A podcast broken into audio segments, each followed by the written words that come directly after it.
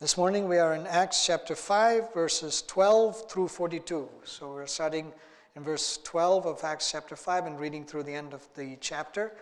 As we typically do, we will read this whole portion this morning, but next week we will be in Acts chapter 6 and 7. We will be co- covering both chapters 6 and 7, and I will not be reading out the entire chapter. It's a pretty long uh, section of scripture there in chapters 6 and 7. So I encourage you, read those chapters beforehand. There, there's a wonderful record there of the life of Stephen.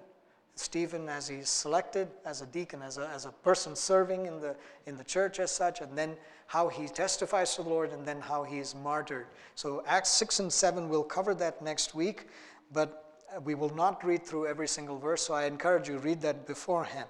This morning, we are reading from Acts chapter 5, verses 12 through 42. And the title for this message is If It Is From God. The apostles performed many signs and wonders among the people. And all the believers used to meet together in Solomon's colonnade. If you don't know what that is, it's just the eastern hall or section of the temple court. So the temple in Jerusalem, in one section, what was what was actually supposed to be uh, the remnant of the Solomon's temple, right? That had all been destroyed, but a sort of remnant area that was called Solomon's colonnade, and the people would meet there. So there are other references in the gospel also where Jesus is in this in this area, Solomon's porch. Some translations will say Solomon's porch. So the believers, the children of God, who are believing in Jesus as the Messiah, they are meeting in the temple court and from house to house. We'll see that too. But this specific reference is that these believers are meeting in Solomon's colonnade, and the next two verses sound contradictory. So let me explain them as we go along. Verse 13 No one else dared join them, even though they were highly regarded by the people. Verse 14 Nevertheless, more and more men and women believed in the Lord and were added to their number. What does that mean? In verse 13, it is really referring to the religious leaders and those who were aligned with the religious leaders. They would not join with the believers, even though they were declaring Jesus as Messiah and so on.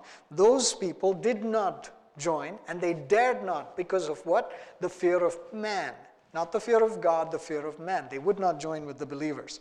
But in verse 14, nevertheless, more and more men and women. Who? Those men and women who were seeking the Lord, who were eager to know the truth, who were responding to the gospel message. They were coming and joining together with these believers, and they believed in the Lord and were added to their number. As a result, people brought the sick into the streets and laid them on beds and mats so that at least Peter's shadow might fall on some of them as he passed by. Again, let me pause here to say the Bible does not clearly say that shadow casting healed them. It doesn't say this.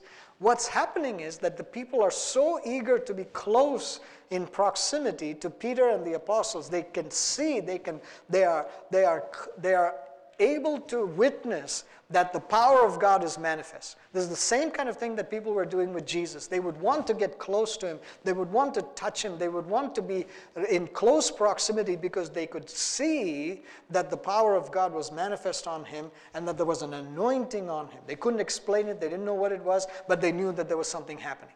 So here, a similar kind of thing. The people are so eager to get close to these the apostles that they're hoping that even if he's in close proximity and even it's close enough that his shadow can fall on them, they may get healed. It's, so this is not a method. The Bible is not saying from now on have the school of the prophets and the school of shadow casting. Learn how to cast your shadow so that people can be healed. That's not the thing that's going on. It is not prescribing a method. It is simply saying that the people were coming and were trying to press in because they could see that signs and wonders and things were happening. They could see that God was moving. Crowds gathered also from the towns around Jerusalem, bringing their sick and those tormented by impure spirits, and all of them were healed. Then the high priest and all his associates, who were members of the party of the Sadducees, were filled with jealousy They arrested the apostles and put them in the public jail. But during the night, an angel of the Lord opened the doors of the jail and brought them out. Go stand in the temple courts, he said, and tell the people all about this new life. At daybreak, they entered the temple courts as they had been told and began to teach the people.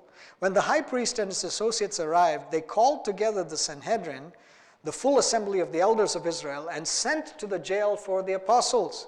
But on arriving at the jail, the officers did not find them there. So they went back and reported We found the jail securely locked, with the guards standing at the doors. But when we opened them, we found no one inside. Remarkable. On hearing this report, the captain of the temple guard and the chief priests were at a loss, wondering what this might lead to. Then, then someone came and said, Look, the men you put in jail are standing in the temple courts teaching the people. At that, the captain went with his officers and brought the apostles. They did not use force because they feared that the people would stone them. The apostles were brought in and made to appear before the Sanhedrin to be questioned by the high priest. We gave you strict orders not to teach in this name, he said. Yet you have filled Jerusalem with your teaching and are determined to make us guilty of this man's blood. Peter and the other apostles replied, We must obey God rather than human beings. And that should remind you of what we read in Acts chapter 4, verses 19 through 20, when Peter and John were first brought before the Sanhedrin after the lame man was healed. They said, What is right in God's eyes, to listen to you or to him? Right? They asked these leaders that you be the judges, right? So here, a similar kind of thing. He says, we must obey God rather than human beings. The God of our ancestors raised Jesus from the dead, whom you killed by hanging him on a cross. God exalted him to his own right hand as Prince and Savior, that he might bring Israel to repentance and forgive their sins. We are witnesses of these things, and so is the Holy Spirit, whom God has given to those who obey him. When they heard this, they were furious and wanted to put them to death. But a Pharisee named Gamaliel, a teacher of the law who was honored by all the people, stood up in the Sanhedrin and ordered that the men be put, put outside for a little while. Then he addressed the Sanhedrin Men of Israel, consider carefully what you intend to do with these men. Some time ago, Theudas appeared claiming to be somebody, and about 400 men rallied to him.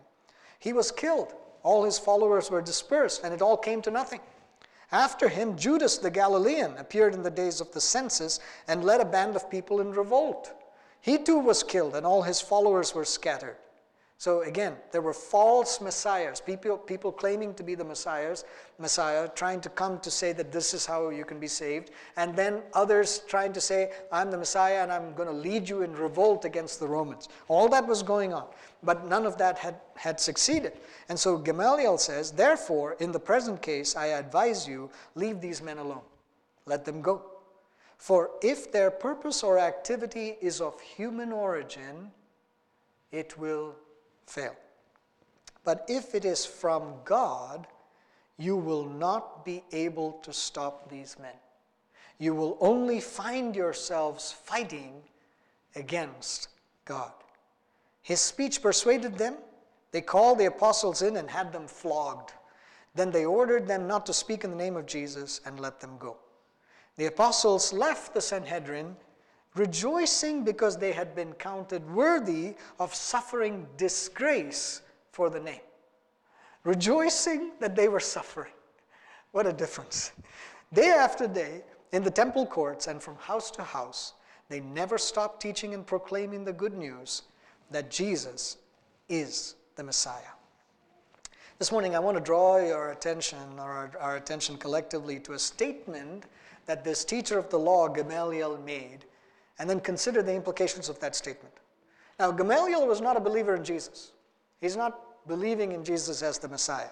He was a member of the Sanhedrin, in fact, that condemned Jesus to death. But he was a Jewish religious leader who knew Yahweh, the true and living God, and he was well versed in the scriptures, the Old Testament. So his statement, and the people are paying attention to him, his statement in verses 38 and 39 his statement is leave these men alone, let them go, for if their purpose or activities of human origin, it will fail. But if it is from God, you will not be able to stop these men.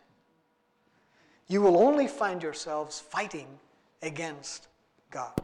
Sound counsel. In fact, his speech persuaded the others. But his statement prompts a question that is relevant for us today. And, and it's relevant for us when we're considering anything in our lives, and especially as we're making decisions. How do you know if something is from God or not? In the 1730s and 1740s, in Britain and in the 13 North American colonies. This is before the formation of the United States in 1776. So in 1730s and 1740s, in that mid 18th century, in Britain and in the colonies, there was a series of Christian revivals referred to as the Great Awakening or the Evangelical Revival. And the Great Awakening permanently affected Protestantism and essentially birthed the evangelical movement in Europe and America. It was through these revival meetings, some of which had over 30,000 people in attendance, and this is in the 1700s.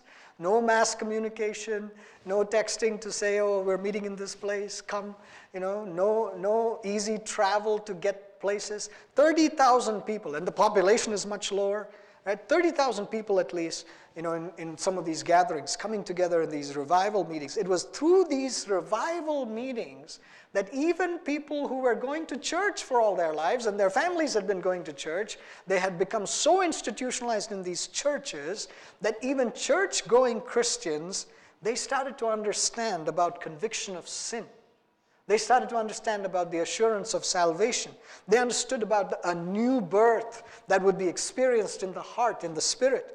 And they started to see and understand about the manifest work of the Holy Spirit.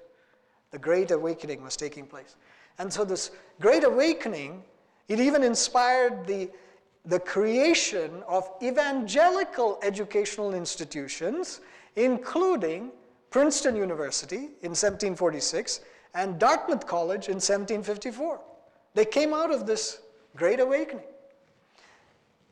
But at the same time as all of this is going on, there were plenty of people who were opponents of these revival meetings. And they claimed that these meetings were fostering disorder, fanaticism. They felt the emphasis on personal experience was just emotionalism, it was ungodly. They felt these revivalists were just ignorant people. You know, it sounds like what the religious leaders said about the apostles, too, right? Unlearned and uh, ignorant men. So there was a lot of opposition to all of this. One of the key leaders in the Great Awakening was Jonathan Edwards. He was a pastor in Northampton, Massachusetts.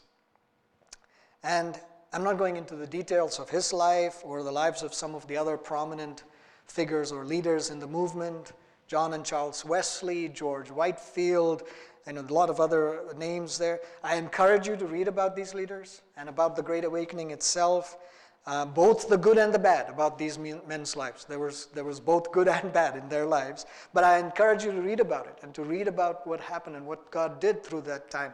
Very fascinating, very interesting. But in September 1741, Jonathan Edwards gave a commencement address at Yale University. And, and you may be surprised to hear this, but Yale University was a bastion of the evangelical movement. It didn't come out of the evangelical movement, but they embraced it and they were a big supporter of it for almost a century. And so he's speaking at their commencement, and he used 1 John chapter 4, verse 1, which says, Beloved, believe not every spirit, but try the spirits whether they are of God, because many false prophets have gone out into the world.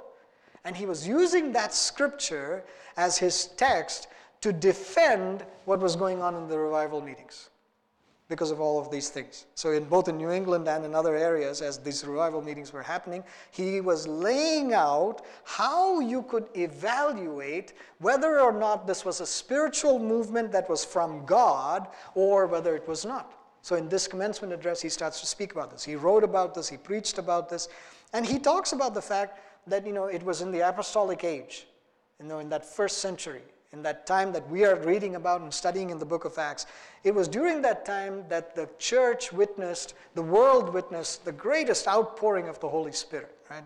Miraculous things. and extraordinary manifestations of the Holy Spirit. But during that same period of time, there were lots of things that were not of the Holy Spirit. And in fact, in, in subsequent chapters in Acts, we'll read about some of that. All sorts of things were going on that seemed kind of extraordinary or miraculous, but they were not of God. And so Edwards is pointing out that these false prophets, these works that were not of God, is what the apostles were warning the believers. They said, Be careful, these things will happen, these things are coming. So, in terms of determining whether something was a work of God, Edwards talked about, you know, explicitly ungodly things or explicitly unbiblical, but he used, quite interestingly, two terms. He, he talked about negative signs and positive signs. And when he uses the word negative signs, he's not saying this means it's not from God. He's saying, at best, it's sort of like neutral. They're not positive. It's the opposite of being positive. Here's a positive sign that shows you this is a work of God, but here's a negative sign that may not mean anything. Don't rely on that. That was his that was where he was going. And so he listed out at least five negative signs. And he said, the movement includes very unusual and extraordinary happenings. It produces, number one, that was number one. Number two, it produces bodily effects upon people such as tears, trembling, groans, loud outcries, agonies of body, or the failing of bodily strength. Number three, it becomes the talk of the town. Number four, it makes great impressions on people's imaginations. Number five, it is promoted by use of examples in an attempt to prove the validity of the movement in a sense, the end justifies the means, or look at all these results, right? That was what was happening. So instead of using these signs to prove that the Great Awakening was from God and all these signs were happening in these revival meetings, you know, Edwards' point was that they should not be used as a proof that it is the work of the Holy Spirit. He was stating what we also know to be true that these kinds of signs could easily be part of a movement that is not of the Holy Spirit. We've seen that throughout history and in the present.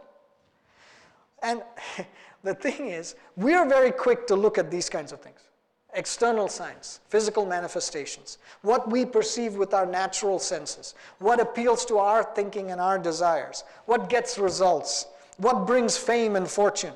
And we say, must be a work of God. But here are the positive signs that Edwards points to that reveal that a work is to be from the Holy Spirit or that a work is from God. Number one, it raises the people's esteem of Jesus. People start to consider Jesus as primary, as most important, as everything. It raises the people's esteem of Jesus. Number two, it works against the lust and corruptions of the flesh, leading to repentance and to seeking righteousness. He has a long description about this. I'm not even going to go through all of this, but he's talking about the fact that, you know, when all of these things come into our lives, the work of God comes into our lives, it needs to the influence of the Holy Spirit, the Spirit of God, is yet more abundantly manifest if persons have their hearts drawn off from the world and weaned from the objects of their worldly lusts and taken off from worldly pursuits by the sense they have of the excellency of divine things and the affection they have to those spiritual enjoyments of another world that are promised in the gospel. The things of this earth grow strangely dim in the light of His glory and grace. That's what He's pointing to. Number three, when the move of God, when it's a genuine move of God, it will increase people's estimation. Now, these are his words, right? It will increase people's estimation of the Bible. They will consider the Bible to be paramount. And so, number four is related to that. The movement of God will convince people of the truths revealed in God's Word. So he says, if we observe that the Spirit is at work, when we, when we see that it, the Spirit makes men more sensible than they used to be, then they realize there is a God, that He's a great God, that He's a sin hating God, He makes them realize, He makes them more to realize it, that they must die and that life is short and very uncertain. And it confirms persons in it that there is another world, that they have immortal souls, and that they must give account of themselves to God and it convinces them that they are exceedingly sinful by nature and practice, and that they are helpless in themselves, and confirms them in other things that are agreeable to sound doctrine. The Spirit that works thus operates as a spirit of truth. He represents things as they are indeed. He brings men to the light, for whatever makes truth manifest is light. And then, number five, the move of God produces genuine love for God and others. Edward says, Here it is evident that the apostle is still comparing those two sorts of persons that are influenced by the opposite kinds of spirits, and mentions love as a mark by which we may know who has the true spirit. Christian love or true charity is a humble love Love and humility are two things the most contrary to the spirit of the devil, of anything in the world. For the character of that evil spirit, above all else, consists in pride and malice. So, what are the positive signs? Oh, the positive signs that there is a move of God is that it raises the people's esteem of Jesus. It works against lust and corruptions of the flesh, leading us to repentance and seeking righteousness. It increases our estimation of the Bible. It convinces us of the truths revealed in the Word of God, and it produces genuine love for God and others. So, what are the signs that we should be looking for? More new churches? God's moving. Ooh, God's moving in this city. Whole bunch of new churches. More people attending church? We would consider that a big, big sign of revival, right? More people attending church. More programs, youth, young adults, more programs. Let's go after that. More passion for politics, more community impact, more care for the poor. These may all be signs of God's work, but they may not. Here's what we need to look for whether we're actually growing in our relationship and love for Jesus, the Jesus that's revealed in Scripture. Whether we have such a high view of the Bible that we're eager to repent of sin and we're eager to seek holiness, and we have a humble love for God and other people. As I'm describing all of this to you, all these signs and what Jonathan Edwards was saying and the defense of the Great Awakening and so on, and we say, is this from God? Is it not? And as we try to do all of this, there would be one word that maybe comes to many of your minds, and that word is discernment. The Bible speaks of discernment, the ability to distinguish between good and evil. The Bible speaks of us being able to discern if something is of God or it's not of God. It may not be explicitly of the devil, but it may be of your flesh. It may be of the world. And how do we discern? How do we know the difference? Well, there are at least two or three things that we want to go through, and I want to quickly go through these. The first thing is that we, as the children of God, would grow in knowledge, in understanding, and in wisdom. Proverbs chapter 18, verse 15 says, The heart of the discerning acquires knowledge, for the ears of the wise seek it out. And in Proverbs chapter 3, verses 21 through 26, it says, My son, do not let wisdom and understanding out of your sight. Preserve sound judgment and discretion or discernment. They will be life for you, an ornament to grace your neck. Then you will go on your way in safety, and your foot will not stumble. When you lie down, you will not be afraid. When you lie down, your sleep will be sweet. You want good sleep at night? You're having trouble sleeping at night? Get discernment. Get wisdom of God. Get knowledge and understanding from God. You'll sleep better. You'll sleep better. Not, it, you can take your, you know, a glass of hot milk too, but, you know, guess what? Get discernment. When you lie down, you will not be afraid. When you lie down, your sleep will be sweet. Have no fear of sudden disaster, of the ruin that overtakes the wicked, for the Lord will be at your side and will keep your foot from being snared.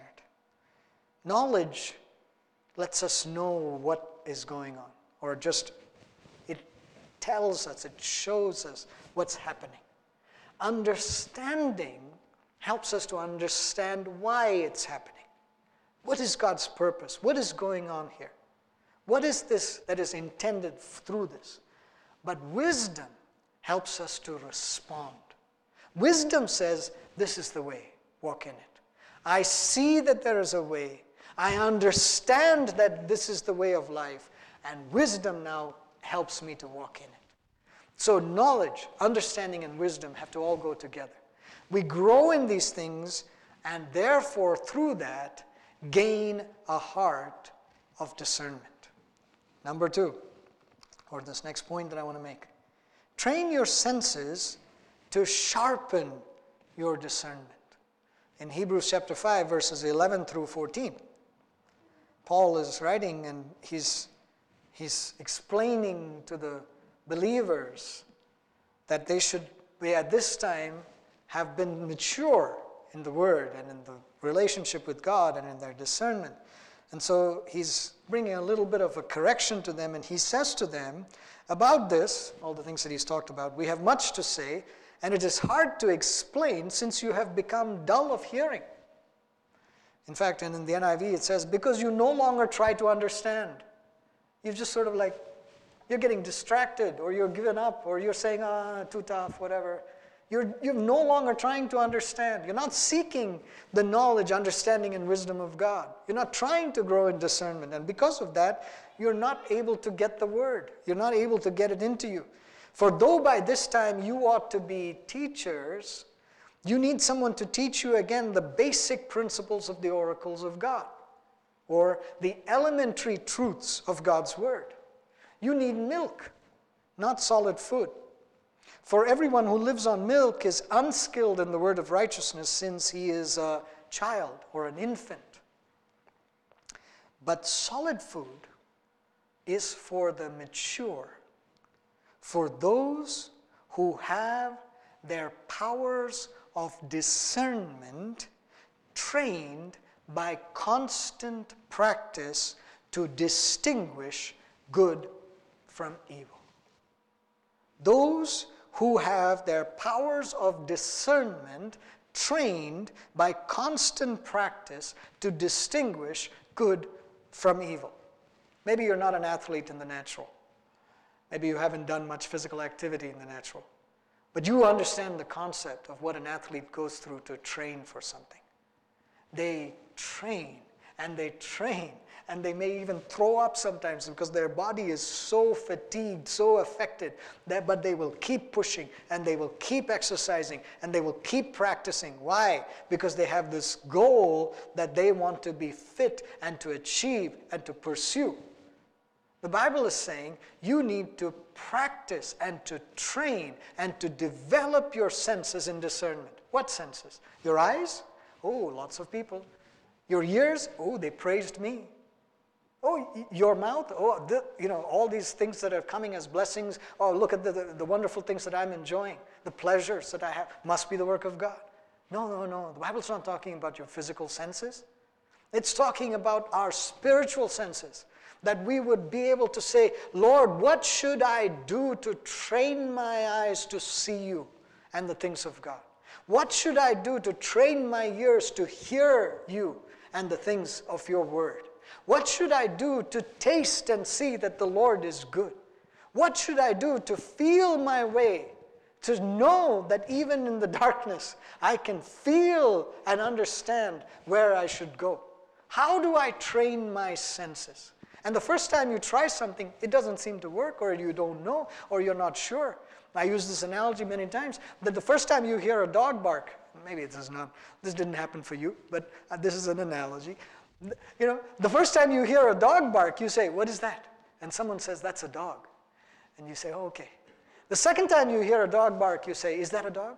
And someone says, Yes, that's a dog. The third time you hear a dog bark, you say, That's a dog. And they say, Yep, that's a dog.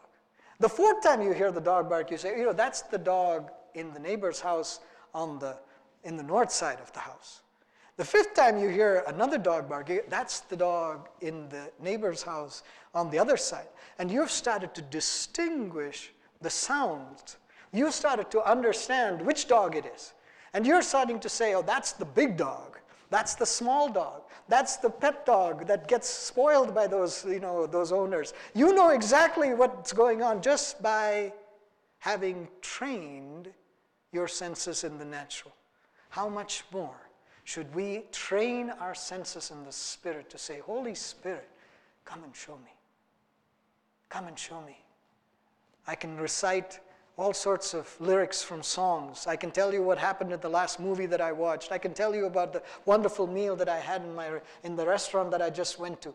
But can I tell you about Jesus? Can I tell you of what I've experienced from the Word? Can I describe to you what my spiritual senses have discerned? And I want to be trained. I want to be built up. I want to have this constant practice so that I don't just say, What is that sound? I say, That is the sound of the call to battle by the Lord Almighty. That is the sound of the devil trying to deceive me, and I withdraw. That is the sound of the people calling for help, and that is where I will step in. I have discerned what is of God and what is not. That's what the Lord is calling us to. And when He calls us in this way, He asks us to receive the anointing of the Holy Spirit. 1 John chapter 2 verse 27 says the anointing that you receive from him abides in you and you have no need that anyone should teach you but as his anointing teaches you about everything and is true and is no lie just as it has taught you abide in him Jesus said this continually abide in me let my words abide in you. I will be in the, in the Father, the Father will be, or I will be in you, you will be in me, we'll be in the Father. We will abide together. And in that abiding, in that coming together, that where we are filled with Jesus, we have the mind of Christ, we are anointed by the power and the, and the filling of the Holy Spirit. Oh, true discernment starts to come. We start to know because the Holy Spirit is able to show us what is right, what is wrong. The Holy Spirit, who knows the mind of Christ, is able to say, This is of God, this is not. Later on in the book of Acts, especially in chapters 8 and 16, we're going to look at what Paul describes in 1 Corinthians chapter 12 and verse 10, where he describes the gift of discerning of spirits. Right? But this morning, I want to emphasize, I want to remind us of a much more basic necessity I'm not talking about the gift of the Lord. I'm talking about being filled, continually filled with the Holy Spirit, so that when we are filled with the Spirit, the Spirit would enable us to discern what is of God. If it is from God, how will you know? How will you know?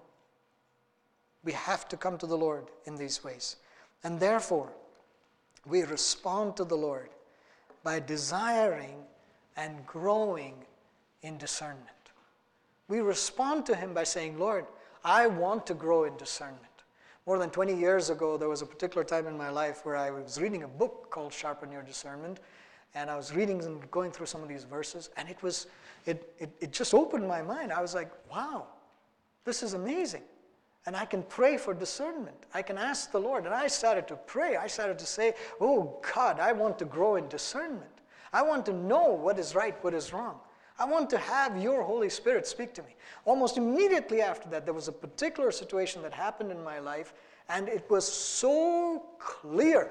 It was so clear that the Holy Spirit was, it was, I didn't hear an audible voice, but it was, it could have been an audible voice. It was that distinct what the Spirit said to me and I took an action based on that. There was a lot of opposition, a lot of difficulty that happened because of that result, but I stuck to it because I said, I know I've heard from the Spirit on this. And I knew that the Holy Spirit was responding to my call for discernment. When I said, Oh God, I need to know this, I need to understand, I need to grow in discernment. And as the Holy Spirit did that, I was like, Okay. And through all of that situation, through all of the difficulty that we faced, God took us out God brought us out to a better place. God did his work. There was a miracle that took place, you know, miracles that took place. But it was because it was prompted by saying, I know what is of God and what is not. I could have gone the other way. I could have been swayed by what was happening. I could have given in to what was being asked of me. There was a lot of pressure. But I knew this is of God, this is not. And that's what I'm calling out and challenging us to that we would be desiring. We would say, God, Lord, I want to grow in discernment. I want to understand what is right, what is wrong. I want to know your ways and walk in it. I don't want to just go with the flow. My family is Christian, I'm Christian. You know, my church says this, I'll do that. No, I want to grow in discernment. I want to know if this is from you. And when we do that, what we read right at the beginning and the point that Jonathan Edwards made, it has to be discernment that is with love and humility. We don't go to somebody and say, Oh, I know what's right. I know what's right. You're doing something wrong.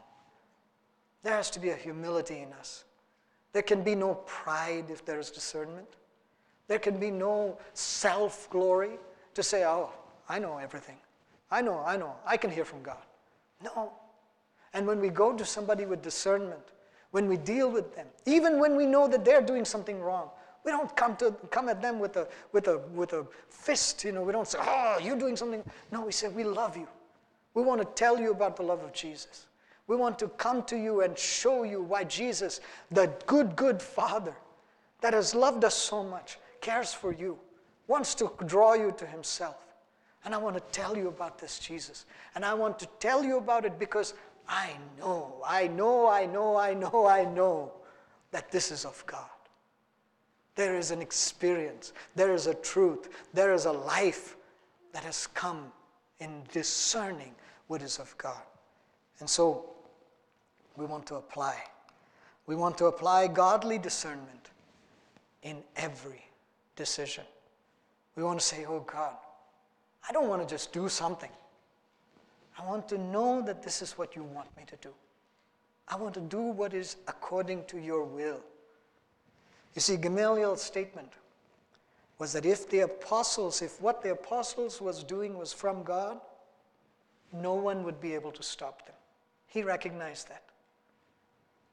Anyone who tried to stop them would find themselves fighting against God. We are here today.